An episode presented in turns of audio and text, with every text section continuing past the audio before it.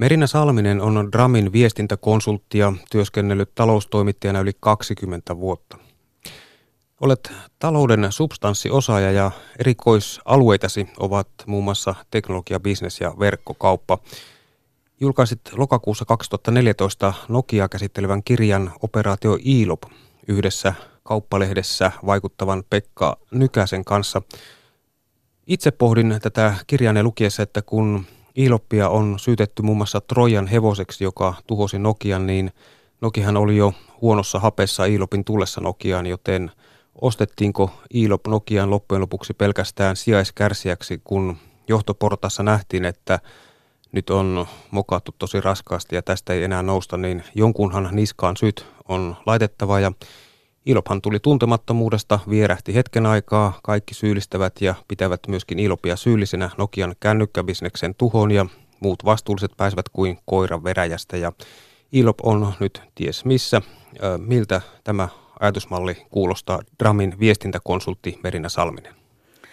No ei se varmaan ihan noin yksinkertaisesti mennyt ja ehkä nämä johtajavalinnat ei ole ihan noin raadollisia kuitenkaan käytännössä, että kun tämmöiseen Nokian kaltaiseen isoon kansainväliseen yritykseen palkataan toimitusjohtajan, niin kyllä sitä tehdään ihan tosissaan. Että varsinkin tämmöisessä tilanteessa, jossa Nokia oli, niin kyllä hallitus oli siellä hyvin hädissään ja he niin kuin tosissaan sen vallitsevan tiedon varassa, joka heillä silloin oli, niin tekivät tämän valinnan.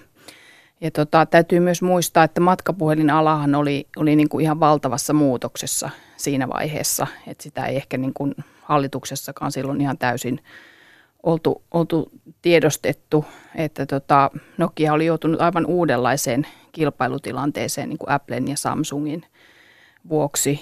Ja, ja tota, tosiaan Nokian hallitus siinä vaiheessa sitten yritti ratkaista tilannetta niin kuin parhaaksi katsomallaan tavalla. Että siitä voi olla sitten montaa mieltä, että oliko se ILOP oikea valinta siinä vaiheessa.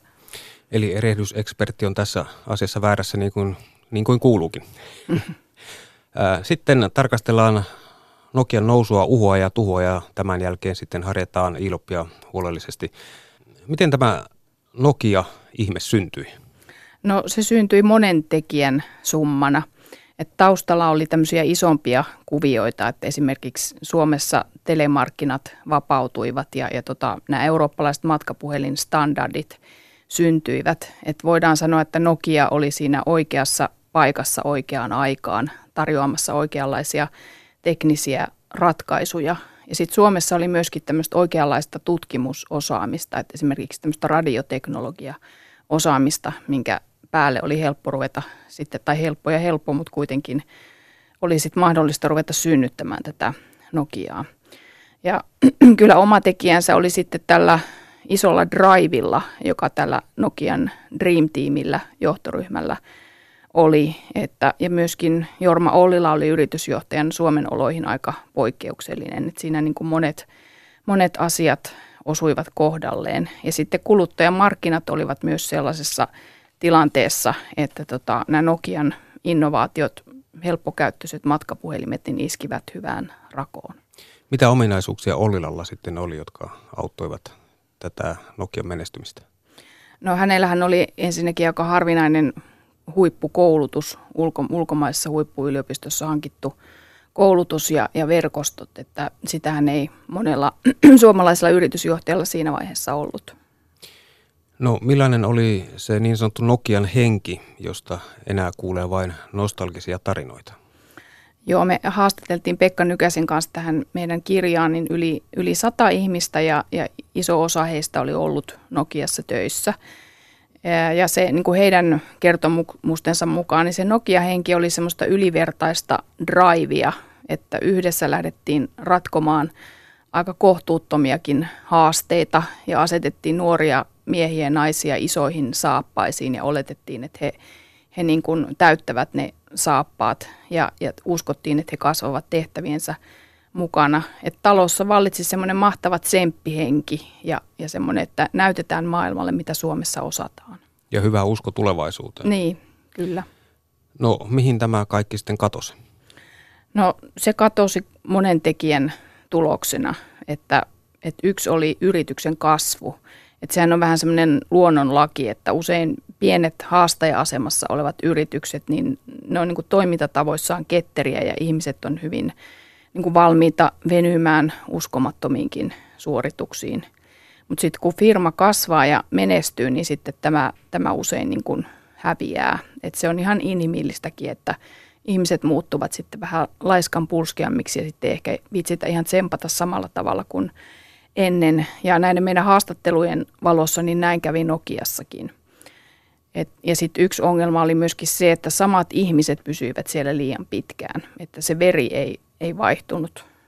Ja en tiedä sitten, että vaikka, vaikka veri olisi vaihtunutkin, niin olisiko se sitten auttanut sitä, että koska kyseessä on osittain vähän tämmöinen luonnonlaki, että kun yritys kasvaa, niin se usein sitten jämähtää ja ei välttämättä ole niin inno, innovatiivinen kuin, kuin aikaisemmin. Ehkä tässä Nokian jämähtämisessä oli erityisen vaarallista se, että se kilpailutilanne muuttui niin nopeasti ja dramaattisesti. Että jos Applea tai Samsungia ei olisi ollut, niin sitten olisi ehkä vähän tämmöinen laiskanpulskeampikin meininki riittänyt. No millainen vallankäyttäjä Nokia oli näinä suuruusvuosinaan? No Nokia oli valtavan iso toimija matkapuhelinmarkkinoilla silloin suuruuden vuosinaan.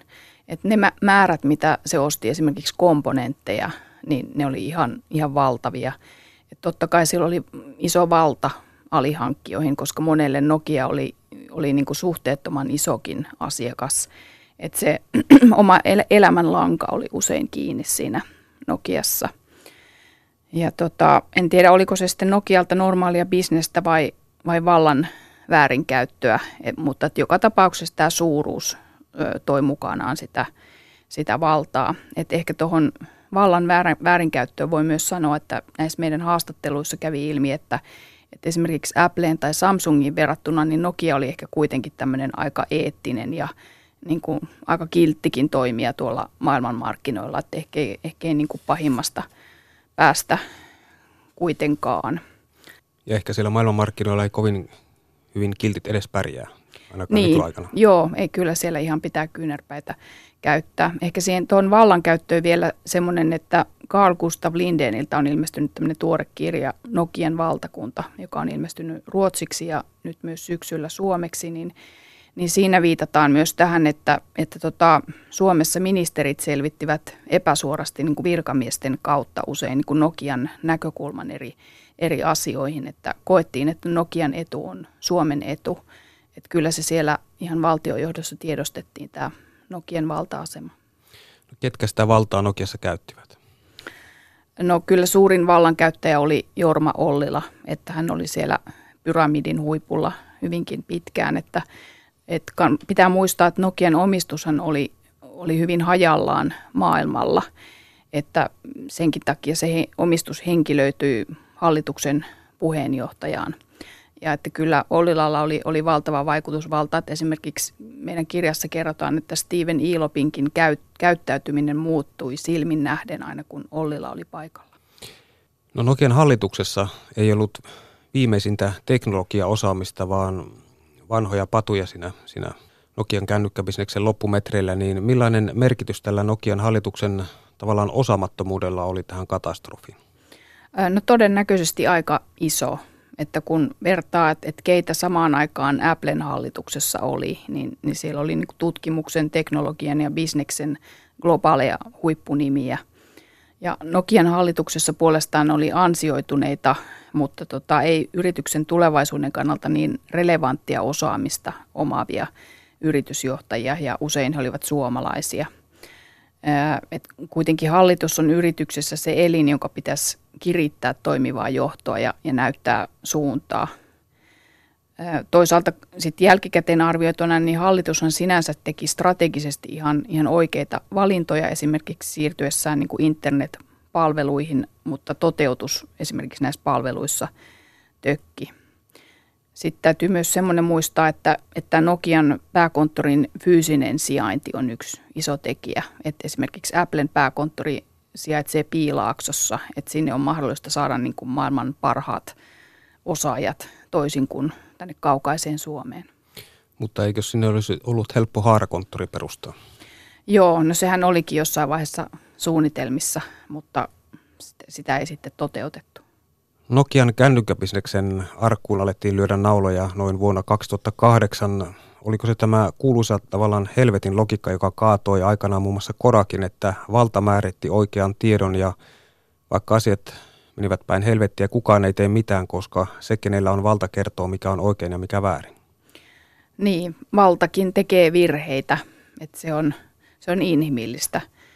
Että kyllähän se kannattaa niin muistaa, että tämmöiset päätökset on hirveän vaikeita, että jos itse kukin joutuisi niin kuin ennustamaan, että vaikka mikä, mikä kännykkämalli nyt sitten breikkaa maailmalla vaikka vuoden päästä, niin se ei ole niin kuin ammattilaisellekaan helppoa hommaa. Ja, ja tota, että vaikka olisi ymmärryskin tilanteesta, kuten Nokiassakin varmasti jossain määrin oli, niin silti tehtiin vääriä arvioita tai tehtiin päätöksiä liian myöhään. Ja kirjastanne Operaatio ILOP tulee ilmi, että ennen Ilvin valintaa Nokian hallitus oli flegmaattisessa tilassa. Kymmenestä mittarista kuusi oli punaisella eikä oikein kukaan reagoinut. Aiko tämä helvetin logiikka Nokian teknologia osaamattoman hallituksen kriisiaikana myös flegmaattisen tilan? No Nokian hallituksen pysähtyneisyys oli, oli kyllä iso ongelma yrityksessä, että siitä moni, moni haastateltu on samaa mieltä. Et se, on, se on niin, että jos ylin johto eli, eli hallitus ei tiedä, mitä pitäisi tehdä, niin, niin silloin ei tapahdu välttämättä oikein mitään ja koko firma seisoo paikoillaan. Koska siinä tilanteessa niin toimivan johdon ja puhumattakaan henkilökunnasti, niin on aika vaikea toimia, jos, jos hallitus ei osaa näyttää suuntaa. Ja sitten se ehkä korostui siinä tilanteessa, jossa varsinkin Olli-Pekka Kallasvuon aikana, niin ö, sitten toimiva johtokaan ei välttämättä osannut toimia. Miten se ilmeni? Siellähän oli tämmöistä niin kuin neuvottomuutta ja asioiden lykkäämistä ja päätösten lykkäämistä. Että sitähän, sehän, se tilannehan jatkui pitkään. No niin kuin tuossa aiemmin tuli jo ilmi, että jopa ILOP jäykistyi toimistossa, kun Ollila saapui paikalle, niin toimitusjohtajakautensa jälkeen Jorma Ollila jäi Nokian hallitukseen ja hallituksen puheenjohtajaksi. Ollila alettiin pitää hallituksen sisällä uudistuksen jarruna. Ollila myös pelättiin eikä uskallettu ehdottaa uudistuksia samalla tavalla kuin jos Ollila ei siellä olisi ollut. Ollila oli liian mahtava hahmo tavallaan hallituksen valtionyhtiössä. Käytäntö on, että toimitusjohtaja ei saa jatkaa yhtiön hallituksessa – mikä merkitys Olilan pysymisellä hallituksen puheenjohtajana oli Nokian uudistumisen kannalta? Joo, no kyllä monen meidän, meidän kirjaan haastatellun henkilön mukaan niin, ja tilannetta tunteneen mukaan, niin Olilan jääminen hallitukseen oli, oli este Nokian kehittymiselle. Häntä, häntä pidettiin tämmöisenä jarruna ja vanhana varjona. Ja, ja kunnioitus häntä kohtaan oli niin suurta, että se esti tämmöisen normaalin keskustelun ja kanssakäymisen, varsinkin tilanteessa, jossa olisi pitänyt ottaa rohkeita askelia uusille alueille. Niin, Ollilan karisma on tavallaan valtavan suuri myöskin median puolella ja tuota, hänellä oli myöskin hyvät suhteet mediaan. Estikö tämä kriittisen Nokia-journalismin esille tulon, joka olisi voinut olla loppujen lopuksi herättäjä ja pelastus Nokialla? En tiedä, olivatko Ollilan suhteet mediaan aina välttämättä niin hyvät, mutta ainakin ne olivat aktiiviset hänen, hänen puoleltaan että hän otti itse aktiivisesti kontaktia suomalaiseen mediaan, että hän soitteli ihan yksittäisistäkin jutuista isoimpien medioiden toimituksiin ja pyrki siis vaikuttamaan siihen, että mitä, mitä Suomessa kirjoitetaan Nokiasta. Ja kun ajatellaan hänen asemaansa globaalin suuryhtiön hallituksen puheenjohtajana, niin, niin se oli niin kuin yllättävänkin suurta. Tämä, tämä saattoi toki olla yksi tekijä, joka hillitsi niin kuin median negatiivista Nokia-kirjoittelua, mutta kyllä mun mielestä ehkä suurempi syy on kuitenkin se, että, että koko Suomi ja myös toimittajat olivat tämmöisessä Nokia-uskossa. Että haluttiin, että tämä suomalainen kansallisarre niin jatkaa sitä voitto, voittokulkuaan. Toisaalta täytyy sanoa, että kyllähän kriittistäkin journalismia oli, että esimerkiksi Symbianin ongelmista kirjoiteltiin ja, ja tota palveluiden, palveluita arvosteltiin, mutta sillä ei ollut vaikutusta – ja sitten sit täytyy myös muistaa, että vielä silloin 2007-2008 niin Nokiahan teki tosi hyvää tulosta. Eli tämmöistä kultamunia lypsävää, lypsävää lehmää, niin ei ehkä senkään takia haluttu ruveta haukkumaan. No Nokialla oli parhaimmillaan paljon kasassa rahaa, mutta sitä he eivät järkevällä tavalla osanneet käyttää. Ostivat jotain näyttääkseen muille, että jotain on tekeillä. Mistä tämä kertoi? Oliko tämä Kallasvuon aikana nimenomaan vai? No ainakin tämä Navtek-kauppa, niin sehän oli, oli tämmöinen ylihintainen ostos ja siitä kirjoiteltiin jo, jo silloin Suomenkin mediassa, että se oli sinänsä ymmärrettävä hankinta tuossa vaiheessa, mutta hinta, hinta oli ihan, ihan huikea. Et samalla rahalla olisi varmasti kannattanut ehkä ostaa jotain muutakin. Mutta sitten kun miettii, että mitä olisi sit siinä vaiheessa niin kannattanut ostaa, niin sekin on vähän, vähän vaikea sanoa, että mitä ostamalla Nokia olisi voinut pelastua. Että no, jos he olisi ostaneet Applen ja Samsungin ja Googlen pois markkinoilta, niin silloin ehkä, mutta semmoisia raha, rahamääriä ei mistään löydy. No Nokian optioiden sanotaan heikentäneen yhteishenkeä, koska se, kenelle optioita tuli, oli hivenen satunnaista. Optiot synnytti Nokiassa pahaa verta, että siitä saatiin monta, monta lausuntoa, että koettiin, että niitä ei jaettu tasapuolisesti, että niin kuin samaa työtä tekevä vaikkapa ohjelmistoinsinööri, niin toinen saattoi saada ne bonarit ja toinen, toinen ei saanut, että se on ihan ymmärrettävää, että se syö, syö moraalia ja, ja tota, työmotivaatiota. Yle puhe. Ja sitten nostetaan pöydälle tämä Iilopin Joutsen laulu ja harjataan Ilop huolella. Viestintäkonsultti Merina Salminen, ennen kuin mennään tarkemmin näihin Ilopin pääväitteisiin, joita myös suureksi hämäykseksi kutsutaan, niin miksi Ilopin pääväitteet upposivat suurimpaan osaan kuin kuuma veitsi voihin?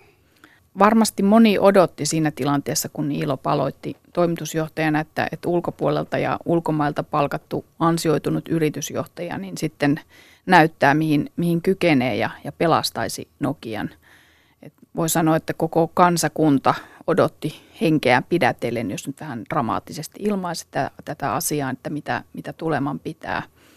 Ja, ja tietysti myös niin kuin Nokian asiakkaat, eli operaattorit ja, ja yhteistyökumppanit ja alihankkijat halusivat uskoa, että Nokia nousee. Et siinä oli hyvin paljon tämmöistä tahtoa, että haluttiin, että Nokia nousee. Ja Ilop oli myös hyvin vakuuttava puhuja, että olen itsekin häntä kuul, kuunnellut monta kertaa livenä, niin, niin hän, hän on kyllä hyvin vakuuttava. Että totta kai on natiivi, natiivi puhuja, ja, ja tota, mutta et muutenkin hyvin, hyvin vakuuttava henkilö ja hän osasi rationaalisesti perustella väitteensä. Ja sitten näihin ILPin väitteisiin, jotka olen poiminut Operaatio ILP, eli tästä teidän kirjastanne. Ensinnäkin ILP väitti, että Androidissa Nokia ei voinut erottua, jos Nokia olisi valinnut Androidin siitä olisi tullut bulkkivalmistaja, sillä Samsung käytti jo Androidia. Mitä mieltä tästä väitteestä? No kyllä, kyllä tota se oli niin kuin vää, väärin, väärin väitetty, että Androidin päälle olisi ollut mahdollista räätälöidä palveluita. että siitä, siitä hyvin moni haastateltu on samaa mieltä. Ja ehkä myöhä, myöhempänä todisteena myös se, että Nokiahan teki myöhemmin oman käyttöliittymän Androidin päälle. Eli se tavallaan toteutettiin sitten myöhemmin. Mut, mutta mihin se jäi? No sehän on nyt sitten jo ulkoistettu nämä mm. Nokian puhelimet, että se taru elää sitten muualla elämäänsä. Meiko-puhelimista Ilp väitti, että niitä olisi saatu liian hitaasti. No, no sekin on väärä, väärä väite kyllä, että, että Meikossa mukana olleiden ihmisten mukaan niin olisi ollut kyllä ihan mahdollista laittaa liikkeelle niin monta tuotehanketta kuin, kuin vaan itse valitsee. Että sehän on ihan valintakysymys. Mutta toki täytyy muistaa, että, että kyllähän se menee vajaa vuosi ennen kuin tämmöisen tuotehankkeen liikkeelle laittamisesta niin puhelimet ovat markkinoilla. Että ei se ihan kädenkäänteessä käy. Ilp väitti myös, että Nokialla ja Microsoftilla oli erityissuhde.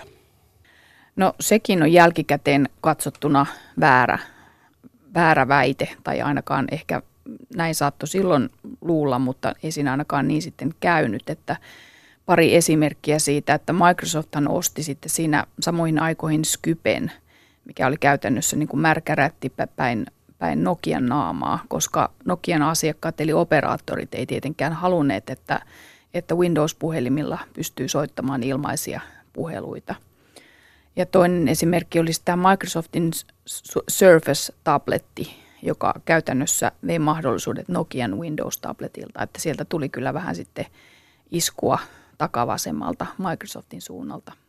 Mikähän visio heillä mahtoi olla?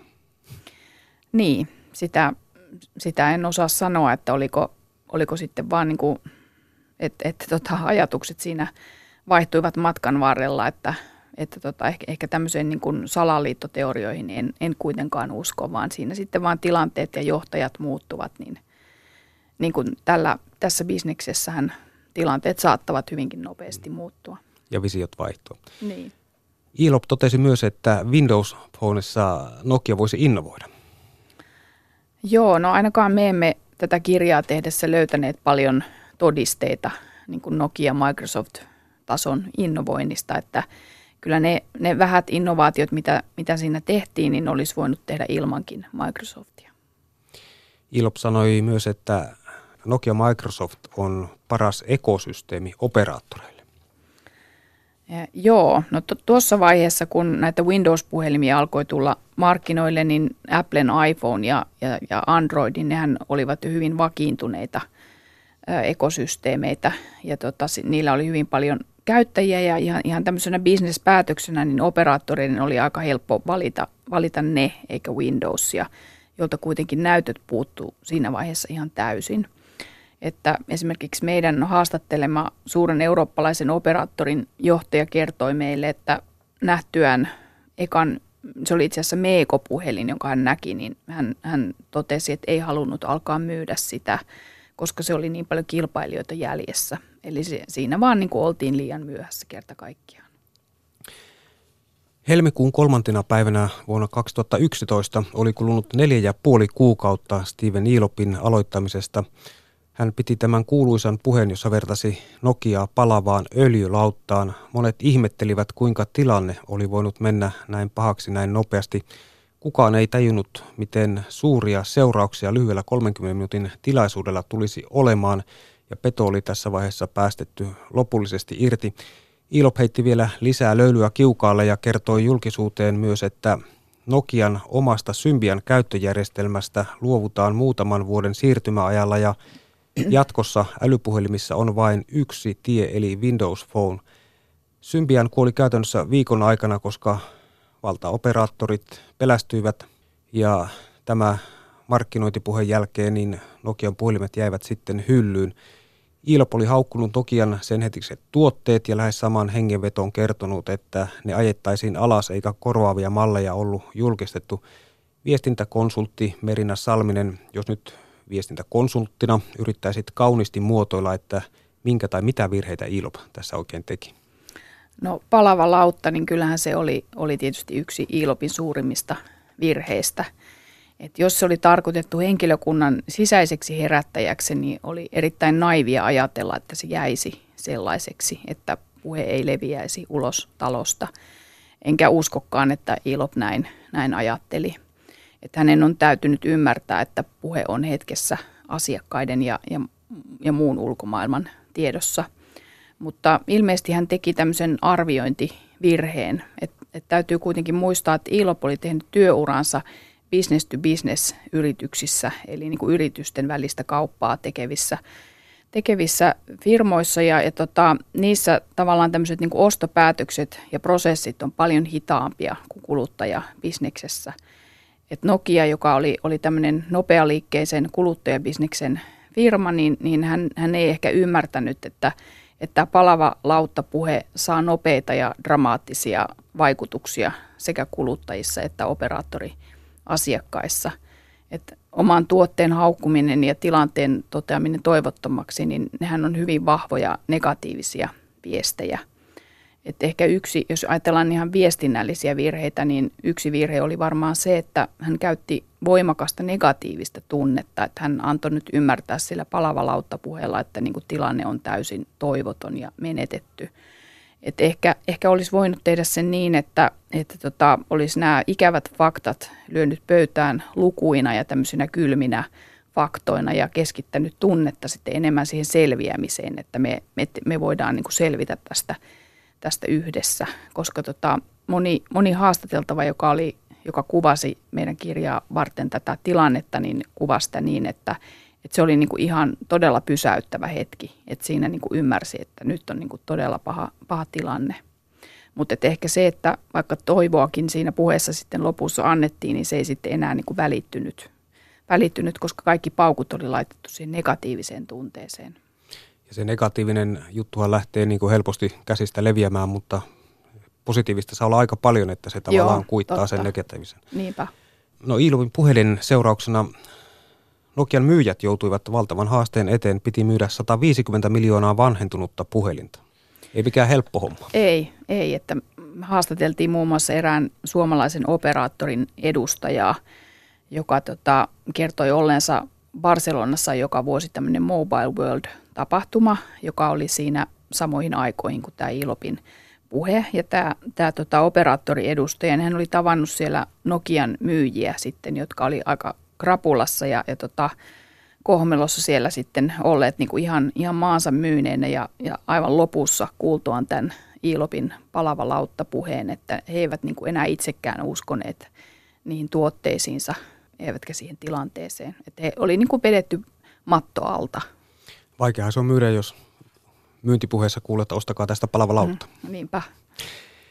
Irvokkuutta lähentelee se, että heinäkuussa 2013 Euroopan viestintäjohtajien järjestö antoi Ilopille palkillon, joka nostaa esiin poikkeuksellisia viestintäsaavutuksia eurooppalaisella tasolla.